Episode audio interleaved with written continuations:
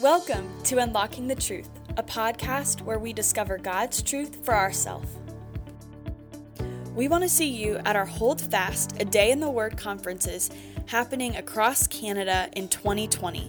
There will be one in Halifax on June 5th through 6th, one in Calgary November 6th through 7th, and one in Winnipeg on November 13th through 14th. Visit our website at www.preceptministries.ca to get more details and register now. Do you want to know how to better study God's Word? Come participate in one of our workshops happening all across Canada. Visit our website for more details. Also, head over to our website if you're interested in hosting some of the training that Precept Ministries offers. Are you interested in partnering with us in engaging people in relationship with God through monthly giving? Then be a part of our e team. You can visit our website for more details at www.preceptministries.ca. Now, stay tuned for Unlocking the Truth in our discussion on the book of Hebrews.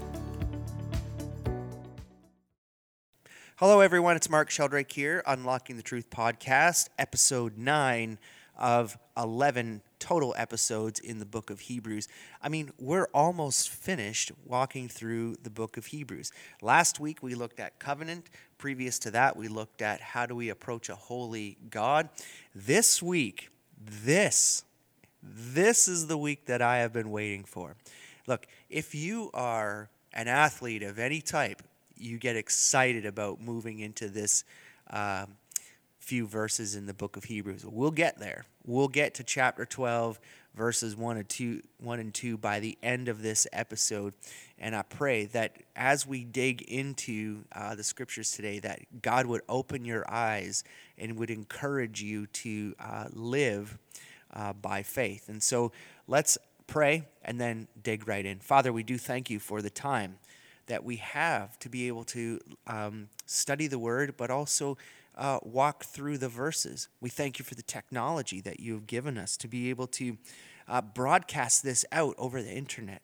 Father, I pray for the people who are listening that they've been encouraged by what they're hearing in Hebrews. But Father, most importantly, beyond encouragement, that their life is being transformed by your word. So as we walk through scriptures again today, open our eyes, Lord. Give us understanding. Give us the wisdom to be able to discern uh, the truth of your word and then live it out. In Jesus' name we pray. Amen. We've looked at over the number of weeks, we've looked at um, some of the encouragements that come through the book of Hebrews. There's uh, stand firm and hold, hold fast, that you should have confidence, that you should continue to, you know, to walk and, and go in the ways of the Lord. Pay attention to what the Lord says. Um, let us hold fast. All these uh, let us within the scriptures. I remember Kay Arthur teaching this once at a conference and saying, "Okay, we're gonna we're gonna make a salad, and so we're gonna look for all the places within the Bible that talk about let us." And so you've come through a number of these great encouragements. We know that the entire book of Hebrews is an exhortation and encouragement for people to press on within the difficult times. We also know that there are some stern warnings within Hebrews that we be sure to enter into uh, the Lord's rest, that we be sure that we don't fall away, that we don't shrink back, that we are uh, fully. Um, grasp in the hands of God that we are truly children of God. Be confident of your of your salvation. And so we come to the verses that we want to look at this week, which are a contrast to the to the warning that we've just walked through in previous weeks.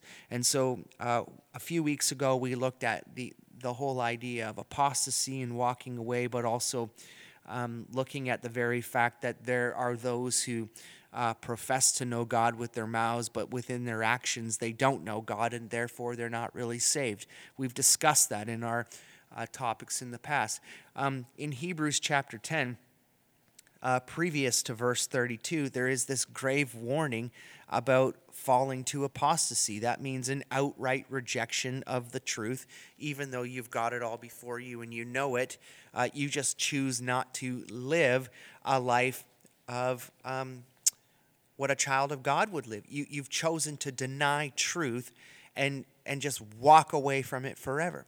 So there's this grave warning that comes beforehand, but now in 32, it starts with the word but. So, chapter 10, verse 32, uh, but, you know, when you're studying through scripture, you know that's a contrast. So, previous, uh, I'm warning you about the seriousness of falling away.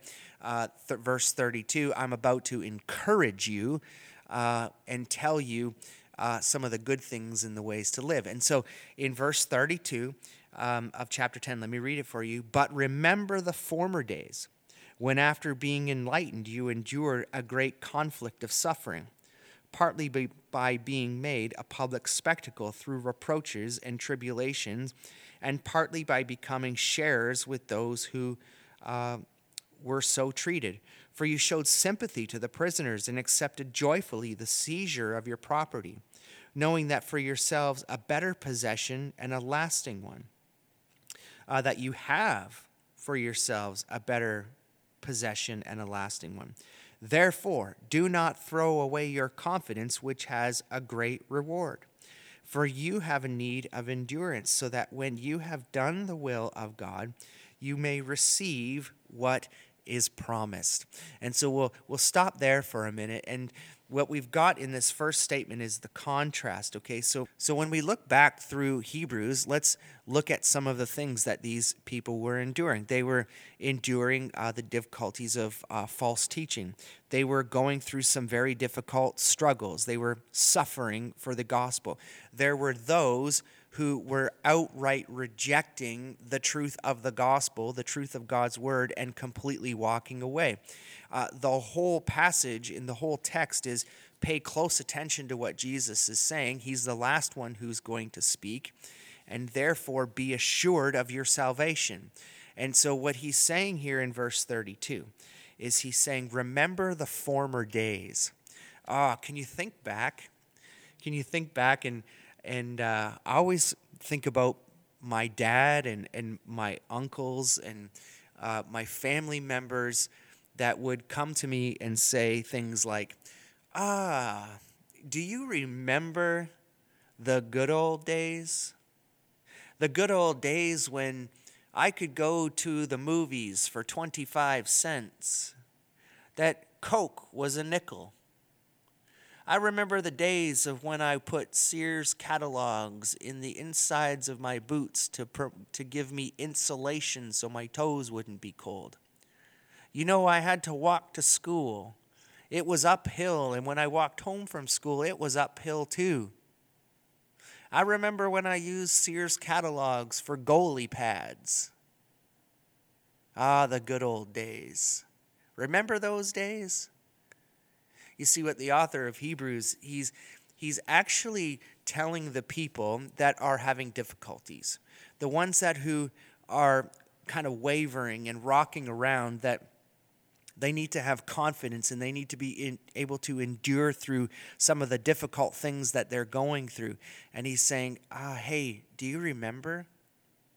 Do you remember back when you were running well? Do you remember when you were first enlightened by the truth of the gospel, that you endured great conflict and suffering? Do you remember that you were made a public spectacle? That you went through tribulations? You, you shared in that partly by others who were sharing in that? Do you remember that? Hey, do you remember when you showed sympathy for the prisoners and accepted joyfully the seizure of your property, knowing that for yourselves a better possession and a lasting one was coming? Do you remember those days? It seems to indicate that what the author of Hebrews wants the people to understand is let's go back and maybe you're wavering, maybe you're struggling in your faith, maybe you're finding it very difficult to live by faith right now, maybe you're having a difficult time living with that eternal perspective. Maybe you're like Peter who's walking on the water and you're seeing the storms on either side of you and you're wondering, is this really all worth it? Are you thinking about, oh my gosh, you know what? It would be so easy to go back to the way that I used to live before Christ. It was easier then because I could do whatever I wanted. It was a time when I determined what was truth and when my actions were proper. But the minute I became a Christian and I fully became understanding of, of what God's word wanted me to do, this is a lot harder. This process of sanctification, whew. Huh. You mean I have to get rid of certain things in my life to live a life that brings glory and honor to Christ? Maybe there's a point in some of these people, the warning before is they never really came to a full salvation in Jesus, but they got to the points of where they uh, understood truth, but they never accepted truth. They never let it sink deep down. I think back to when Jesus said, I am the bread of life. Those who uh, come after me must take of me. And there were disciples there that couldn't fully fathom that in the Gospel of John, and they, they were like, this, this is too much for me. I'm out. This, this is what's happening with, with some of these people. The, the truth has been presented before them, and they're walking away. But the author, what he's doing is he's encouraging those uh, who have stopped running well for whatever reason it may be, and he wants to encourage them to run well. So he says, Remember those days when you were doing so well in your faith walk. Remember those days. You see, the idea of uh, my example of, of my family members pointing back to remembering the good old days. Now, what, what in the Greek, this remember is to carefully reconstruct, to put it back together, thinking through a deep thinking to go, now, what was I doing back then that helped me to run really well? What was I doing then that I'm not doing now? Interesting, isn't it? Because as I've worked through um, you know all of my years and my experience as a pastor i can always pinpoint to a position where people were running well in their race and then when they stopped running well. A couple of things always come forward. One there's some sort of attack by the enemy that has brought them to the position of uh, becoming maybe apathetic to the things of the christian world. Uh, sometimes there's arguments and, and discussions and debates within churches where people see Christians going at each other and fighting and quarreling that turns them off to running well. The other thing is major news and difficulty within their lives. I've, I've never fully grasped because maybe I've never had uh, difficulty um, to the greatest extent of where I've been told I only have four to six months to live, and therefore, uh, because of the four to six months to live, uh, I'm not sure how to uh, process that, and I can run from the church instead of run to the church for support. Uh, just this past uh, week, I received a testimony from a woman in British Columbia whose husband was diagnosed with cancer and uh, he passed away in May. But what she said in her uh, testimony was that there are people who do become very isolated when they get that news. There are people that do run from God. There are people that do question God. But it was very interesting the statement she said. She said, It wasn't me. That was not my scenario. My scenario was to run to God and hang on the promises that come from His Word. You see, often when we're confronted with those things, we run from the Word of God. And it's the Word of God that's going to continue to keep us in a position of running strong and running with that passion.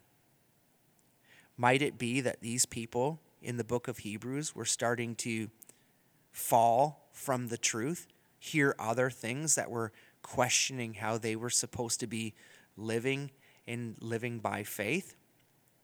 What the author says is remember back. Carefully reconstruct to what you were doing well. What I've done when I've sat with people in my office, I've asked them that. What's your relationship with the Word of God? You see, what happens is, is new believers, they start digging into everything they possibly can. They start to put all of it together and they get hungry for the Word of God. But as we progress, we start to find other things. We start to find other things that fill our time. It blows my mind the number of people that I run into on a regular basis that tell me they don't have time to study the Word of God. Have you ever wondered why you're not running well? Why you keep going through the pits and valleys of life? That there's so many ups and downs? It's the Word of God that's the foundation that holds us in our strength. It gives us the strength to be able to handle these difficult situations. Like, listen again to what these people were going through. Uh, they were enduring a great conflict of suffering, verse 32. Made a public spectacle. They were going through tribulations. Uh, they, at one time, were actually loving on prisoners. Wait a minute, check this one out. They accepted joyfully the seizure of their property. Yes, I own that, but you want it? Have it. Why? Because I got something better coming for me in heaven. And at some point, these people forgot what's coming for them. That the author of Hebrews had to say, Remember. Remember back when you were doing all of that? Remember when you had that eternal perspective and you were running well because you knew that nothing on this earth was more worthy than the possession that you were going to receive in the future. Now, I've stated this a number of times on the podcast in a number of different series. Uh, Jesus says in Revelation, Behold, I'm coming soon. Well, if you're in the midst of a race, when is coming soon? I mean, this is the statement that we all hang on to. We want Jesus to return.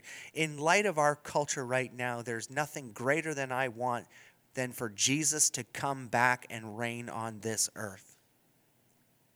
We are such a sin filled culture that creation is groaning at what is going on around us. So much so that we really have a problem with evil in this world. And that's a great opportunity for me to plug where we're headed in our next podcast is what is the problem with evil? And how do we deal with that? You want to join Nathan Randall and I as we work through that series. But in light of that, behold, I am coming soon. This is written over 2,000 years ago in the book of Revelation, and we have yet to see Christ return. But we have to live with faith in knowing that that promise is true, that He will return. And the race is long, and we have to endure. You see, that's what He says here. He says, For you have a need of endurance, so that when you have done the will of God, you may receive what is promised. For yet a little while he who is coming will come and will not delay, but my righteous one shall live by faith. And if he shrinks back, my soul has no pleasure in him. But we are not of those who shrink back to destruction, but of those who have faith to the persevering of the soul. We have two groups of people here in the text. One, those who live by faith and persevere until the return of Jesus Christ, in which they will receive the reward. Two, the second group of people, those who shrink back to destruction. What he's talking about here is apostasy he's not talking about people who can lose their salvation. He's talking about people that never had their salvation. He's talking about people that have had all the truth before them, right in front of their very eyes, and they chose to reject the gospel truth and walk away. They shrink back to destruction. So the encouragement is remember the days when you were running well. Run well, people. Run well when you were running with faith. When, run well when you were running with an eternal perspective. Now, the really cool thing about this next part of the section of verses is what he says is he says, Remember when you were doing it? And then he goes on to show us a number of people who ran well and ran by faith. I heard another pastor say this. This is not my um, quote, but what he said was of Hebrews 11 when you can't remember when you were running well, when the days when you had great fire and passion, he said, remember the others who also ran well. When you can't hang on to your faith when you were running well, hang on to somebody else's for a while, is the quote that he gave. And that's why Hebrews 11 is there. Look what he says in Hebrews 11 when it comes to faith. Now, faith is the assurance of things hoped for, in the conviction of things not seen. For by, by faith, the men of old gained approval. By faith, we understand that the worlds were prepared by God, by the word of God, so that it was seen and was not made of things by which are visible. The author's going to go on and he's going to walk through all of chapter 11 and he's going to keep bringing forward this statement by faith, by faith, by faith. And he's going to walk through people like Noah and Moses and Abraham and Enoch. And he's going to progress through the chapter. And we're not going to be able to cover the entire chapter in the time that we have. But I want you to go back. If you're driving in your car or if you are listening at work, take some time and go back and look through Hebrews 11.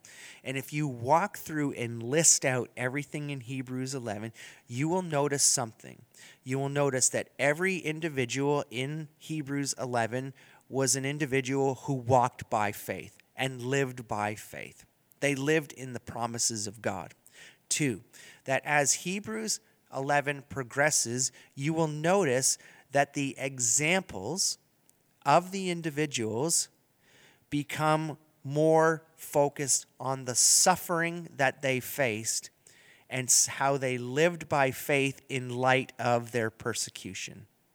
By coming to the end of Hebrews chapter 11, you will see that the description of the people in Hebrews 11 points to those who even faced death and persecution and suffering still lived by faith in the eternal promise. I mean, it's phenomenal how this is all put together. Starting right with creation, walking all the way through the entire Bible, going from Genesis 1 in by faith we know that God spoke creation into existence. He walks through all of the individual patriarchs of the faith in Hebrews 11 and then he comes right square into the New Testament believers and how they were facing death for walking by faith.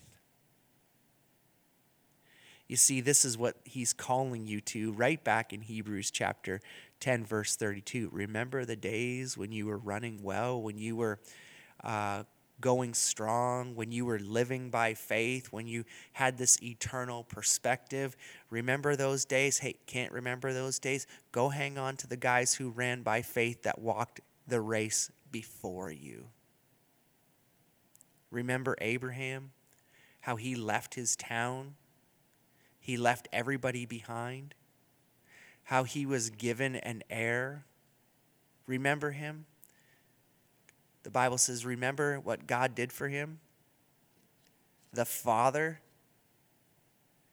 Remember Noah when judgment was coming, that God told him that his life would be spared. That, you know, as the movies show it, because we weren't there, right? That Noah began to build an ark on a sunny day, not a cloud in the sky. That he was mocked for building the ark, that a flood was coming. And yet, by faith in God, built the ark. And then we saw what happened. What about Moses? By faith, that God would give him everything he needed to be able to release the Israelites from captivity. It's quite the amazing chapter. We call it the Hall of Faith. I love it. I love walking through. Um, if you walk through Hebrews 11, just between verses 8 and verse 17, eight times you see promise, reward, or inheritance. Uh, the entire chapter, let me count them out for you, just so you can see how many times it's referred to as this reward that comes. And so, um, chapter 11, verse 8, uh, he is to receive an inheritance. Uh, chapter, or verse 9, uh, dwelling in tents with Isaac and Jacob, fellow heirs of the same promise. By faith, Sarah herself received, in verse 11, the ability to conceive even beyond the proper time. She considered him faithful who had promised. Uh, verse 13, all these died in faith without receiving the promises, but have seen them, having welcomed them from a distance. For those who say such things, make it clear that they are seeking a country of their own. And indeed, they have been thinking of that country from which they went out. If they had been thinking of that country which they went out, they would have had the opportunity to return. But as they desire a better country, that is a heavenly one, therefore God is not ashamed to be called their God. He prepared a city for them. You know what's amazing about that? Abraham's promised a land that they will go to, Israel. They're not looking to that land as the promised land they're looking to the one that's prepared for them beyond the inheritance that they will receive, the promise of the new heavens and the new earth. Verse 17 By faith, Abraham, when he was tested, offered up Isaac. He who had received the promise was offering up his only begotten son. Uh, go back to Genesis. It was reckoned that to him that Abraham was considered righteous by his faith, not by anything that he did. Verse 26 Consider the reproach of Christ greater riches than the treasures of Egypt, for he was looking to the reward. Verse 33 Who by faith conquered kingdoms, performed acts of righteousness, obtained promises, uh, shut the mouths of lions. Uh, verse 35 Women received back their dead by resurrection, and others were tortured, not accepting their release, so that they may obtain a better resurrection. Uh, verse 39 All of these, having gained approval through their faith, did not receive what was promised because God had provided something better for us, so that apart from us, they would not. Uh, they would not be made perfect. You know what's crazy about this is everybody living prior to the cross did not receive what you and I have. We have something better through the blood of Jesus Christ. I feel like for us, it's important for us to be even better examples than those who have gone before us. I mean, those are stalwarts in the Bible. Those are people we go to all the time. Paul always referred back to Abraham. They are great examples of people who are living by faith. We should watch those examples. We should use them and uh, pattern our lives after how they walked in faith, stepped out in faith. I always go back to Abraham and I think about two things. One, if I was told to walk away from my entire family and follow after God and take my wife with me, would I do it? Two, would I put my son on the altar to be sacrificed? Do I have the faith to know that, you know what? One, God could raise him from the dead or two, he could stop it. Am I living by that kind of faith? Am I walking worthy in the things that I do? I mean, at Precept, in just the last few months, we, we've taken a huge faith step. And I'll be honest and transparent with you right on this podcast. I'm sort of still wavering in this step of faith. I have seen over the last five or six years that I've been the national director of this ministry that God has provided abundantly beyond whatever I could ask or imagine. And yet, there are still times when we make a decision here that I still waver, and I can't figure out why I waver. It's my human flesh that's taking over. But we have stepped out in a big way and offered free training to the entire country That's thousands and thousands of dollars. We're, we're predicting and we're putting together that we think it's going to be around $40,000 that that's going to cost Precept this year to do free training. I don't know if you know this, but it is super expensive to travel in this country. It is much more expensive to travel in this country than it is to travel in the United States. But we're stepping out in faith, asking the Lord to provide all of the funds needed so that we can walk in a manner worthy of the faith that we're called to. Lord, you say in the scriptures that you will provide. We believe that you will provide. And so we're going to do this in this way so we can make the maximum impact on people in 2020. We want thousands of people to engage in relationship with God through knowing His Word. And we want to remove every obstacle. We want to remove the issues of time. From three day workshops and two day workshops, we can do workshops in three hours and even one hour. We want to remove the obstacle of cost. But you see, removing the obstacle of cost, that's the faith step for us. Because we know that when we put a cost behind it, one, people will always show up for the training. Two, that those costs cover the expenses of the training. But now we're stepping out into a position of where it, there's two things. Will people continue to show up if it doesn't cost? Will they see the value in attending the training? And two, will the expenses to travel across the country be cost be covered? This is huge. This is one of those moments like Abraham and and that we need to walk by faith. Hey, if we're going to talk about walking by faith from the scripture, we actually need to do it ourselves as the example. And here we go. Walk by faith in this ministry.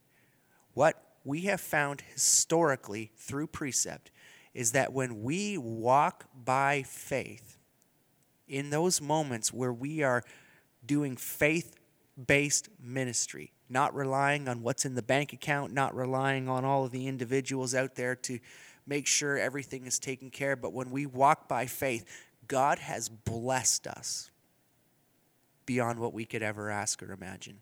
2019 was our best year in the 30 plus years that we have been in existence here in Canada. Precept Ministries in the US, 50 years old this year. In light of the culture that we're in, God continues to bless ministry that is focused on teaching people how to study the Bible when there has not been a hunger for people to do that. It's absolutely amazing. Walk by faith. Remember the days? We actually reconstructed here and in the United States. When we were having our best years, what were we doing? What were we doing so that we could run well? Well, you know what we weren't doing? What we were doing was we were relying completely on God. We were relying completely on Him to provide every dollar to be able to do ministry in this country. Remember the days when you were running well. Maybe that's what you need to do. Well, Hebrews chapter 12 is where we're going to end up here. In Hebrews chapter 12, he gives us three ways to run and live by faith. This is my favorite part. I'm hoping, you know, folks, I'm hoping we can get through this in the next five or six minutes. Now, we always take Hebrews chapter 11, and and you know I'm guilty of this as a pastor. Is we just we just pull Hebrews 11 and we just keep it by itself. You know, we if we're going to talk about living by faith, we're just going to talk about Hebrews 11, and we're going to point out all those great people. Uh, I'm going to give you a quote really quickly uh, about Hebrews 11, and then we'll dig into 12. Uh, this uh, one commentary wrote, "It's more natural." in light of a chapter as a whole. So, the whole chapter of 11. It's more natural in light of the chapter as a whole to think of verse 1 as a summary of what faith does. Faith binds the believer securely to the reality of what he does not yet see, but for which he hopes. This is the definition of Hebrews chapter 11, verse 1. Uh, faith is the assurance of things hoped for and the conviction of things not seen. But look, verse 2 by it men gain approval. This is how we have to walk. We have to walk by faith. Now, the practical, because we always hold Hebrews 11 separately and we don't put it together. If you look at chapter 12, verse 1, it starts with a term of conclusion. If the term of conclusion is a summarizing, what's it summarizing? Previous verses. Now look at verse 1.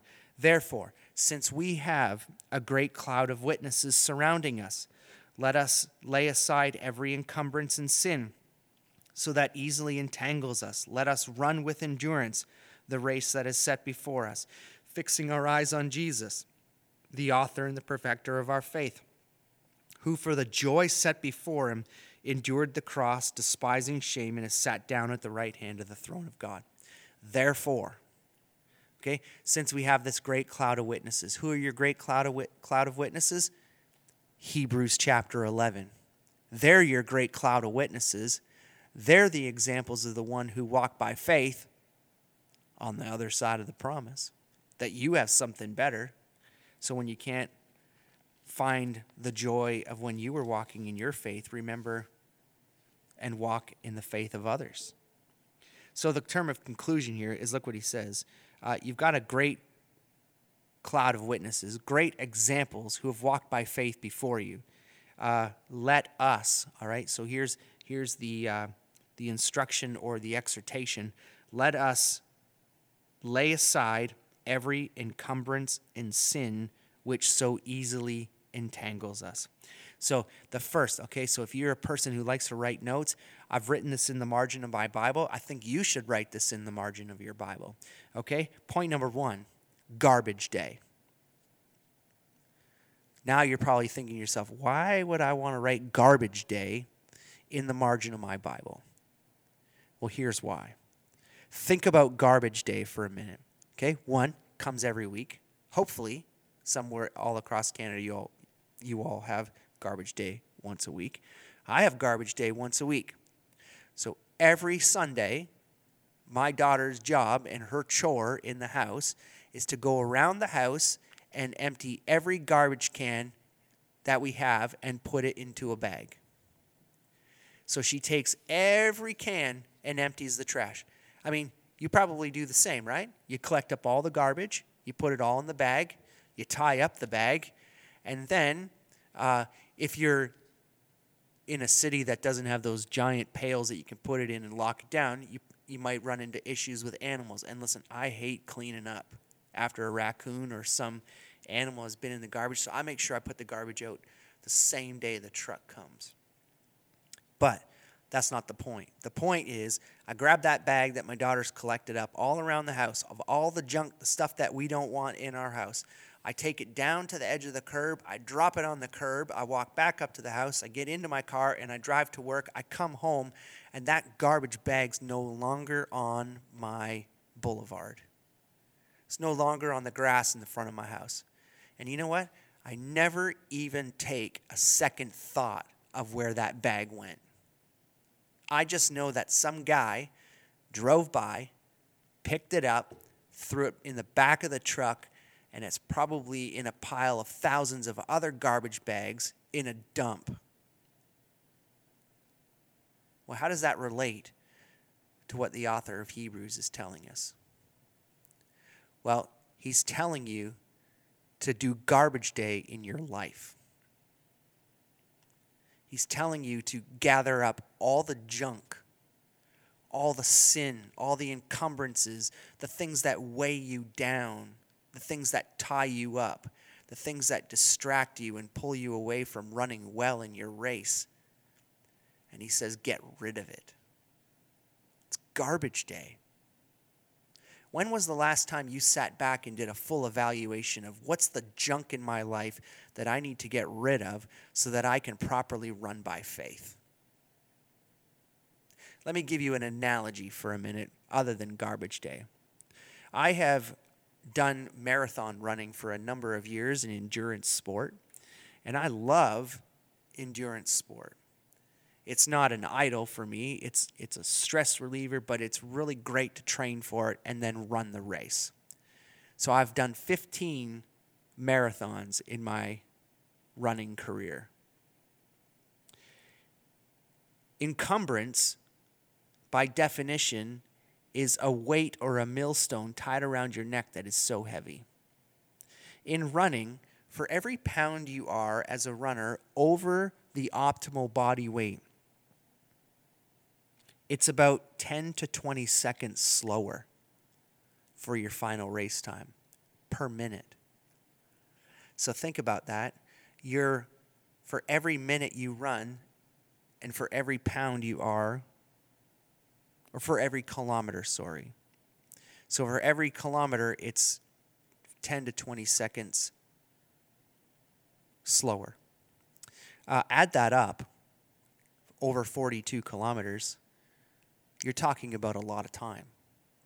And so if you were trying to qualify for the Boston Marathon, where you needed a certain amount of time, can you see why distance runners want to be as light as they possibly can? Why they're so skinny? It's because they don't want anything weighing them down when they run the race. It's going to affect their time, it's going to affect their performance. It's much like that in the Christian life. When you are tied down with sin and things of the world and things that take higher priority than your relationship with God, things that take a higher priority than you running by faith, it's going to slow you down. You're not going to run well. It's going to be a hard race to run. Look, the race with endurance to the return of Jesus Christ or our calling home is tough enough already. It's a very difficult race to run.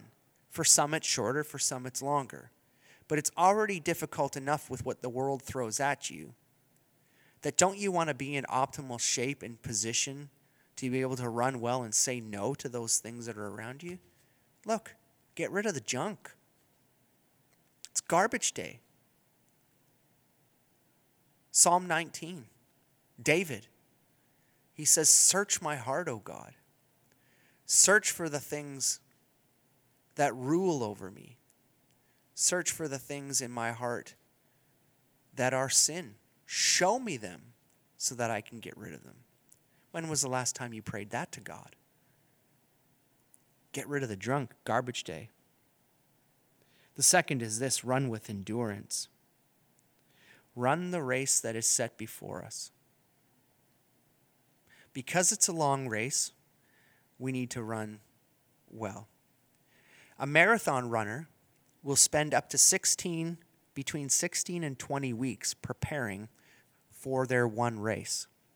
There's so many factors that come into running that race. You've got to, you, what you can control is you can control what you do with your body, what you put in it. You can control the training that you do. You can't control injuries that might come about. You can't control the weather that is around you. But you've got to run with endurance. I ran the Chicago Marathon in 2016 or 2017, and it poured rain for the first 22 miles. My shoes weighed almost 10 pounds at the end of the race. I could barely walk to the car. I was in so much pain from running that race. But you know, it was so great was that I actually ran across the finish line. And I kept thinking to myself as I was running in the rain, in the pouring rain, in the freezing cold, in October, Canadian Thanksgiving. My family's all back home eating turkey and stuffing and having a blast, and I'm torturing myself in the pouring rain. My shoes are heavy. My feet are soaking wet. I can barely walk at the end of this race, but I crossed the line. And I drove home with a finisher's medal around my neck. What a feeling that was to be able to finish and endure that race. You would not believe the number of times as I was running that race that I wanted to quit. that I thought to myself, it is so easy for me right now to just step to the side and walk away. One time in my 10 year running career, I had a do not, I did not finish race. And you would not believe how that took a mental toll on me wanting to ever do it again. From quitting. Think about run with endurance. Keep your eyes focused on the Lord. You see, that's the third part. First, get rid of the junk. Two, run with endurance. Three, verse 2 fix your eyes on Jesus, the author and the perfecter of our faith, who for the joy set before us endured the cross. Eternal perspective. This is what the author of Hebrews is calling us to. Live by faith with a focus on the coming promise instead of what's going on around you now. Have an eternal perspective.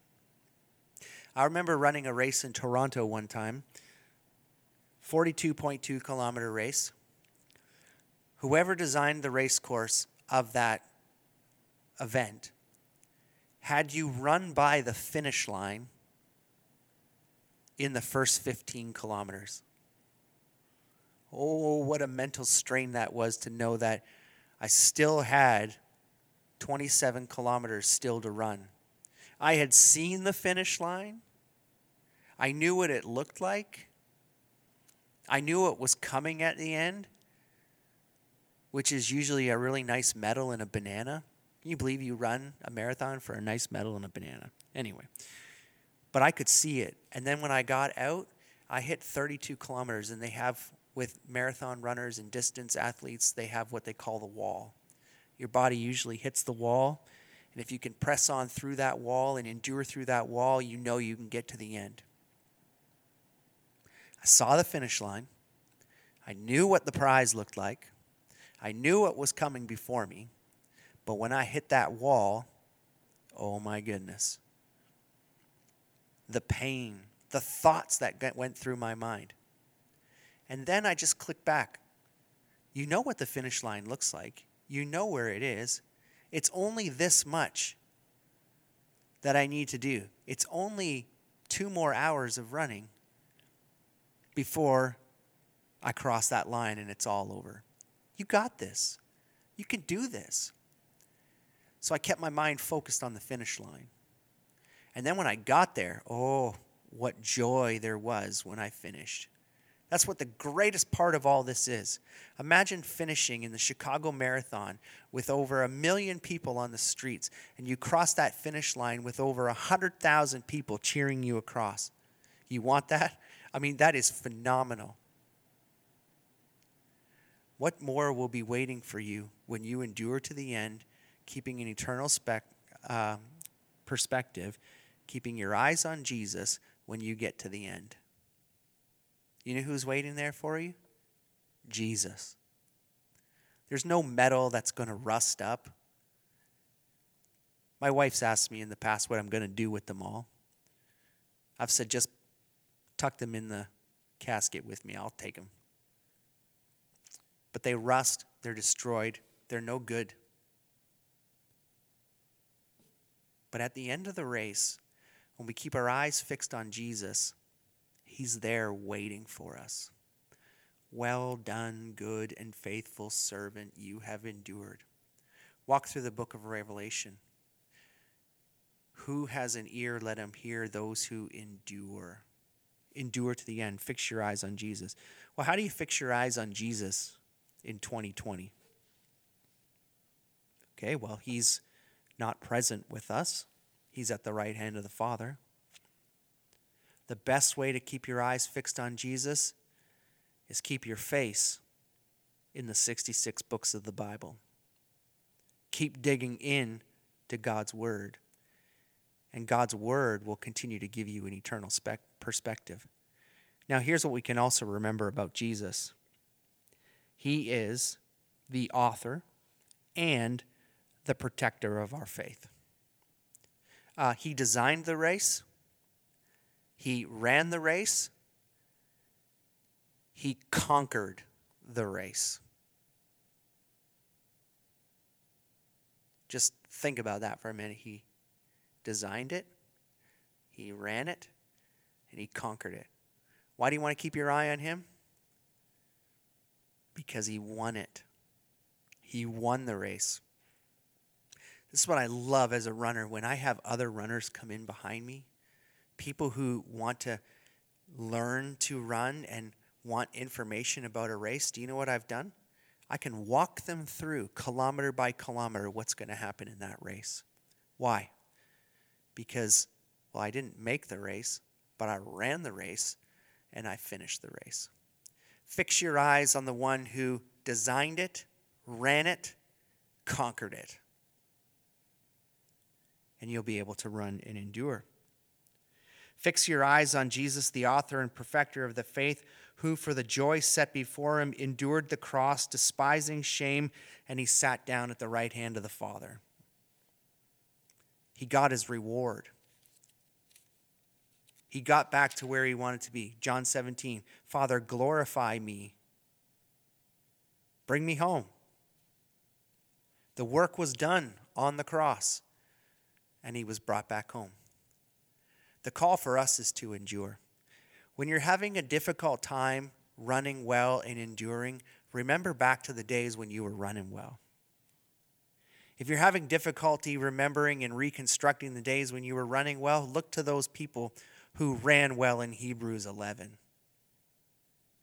And then run that race. Run with faith, run with endurance. Keep your eyes fixed on Jesus. Oh, Father, we thank you for the time that we have today. Help us to fix our eyes on Jesus. Help us to endure. Help us to remember and reconstruct when we ran well. Father, I pray that those individuals listening to this would evaluate their hearts, that they would get your Holy Spirit to convict them in areas where they need to be convicted for Father, today is garbage day.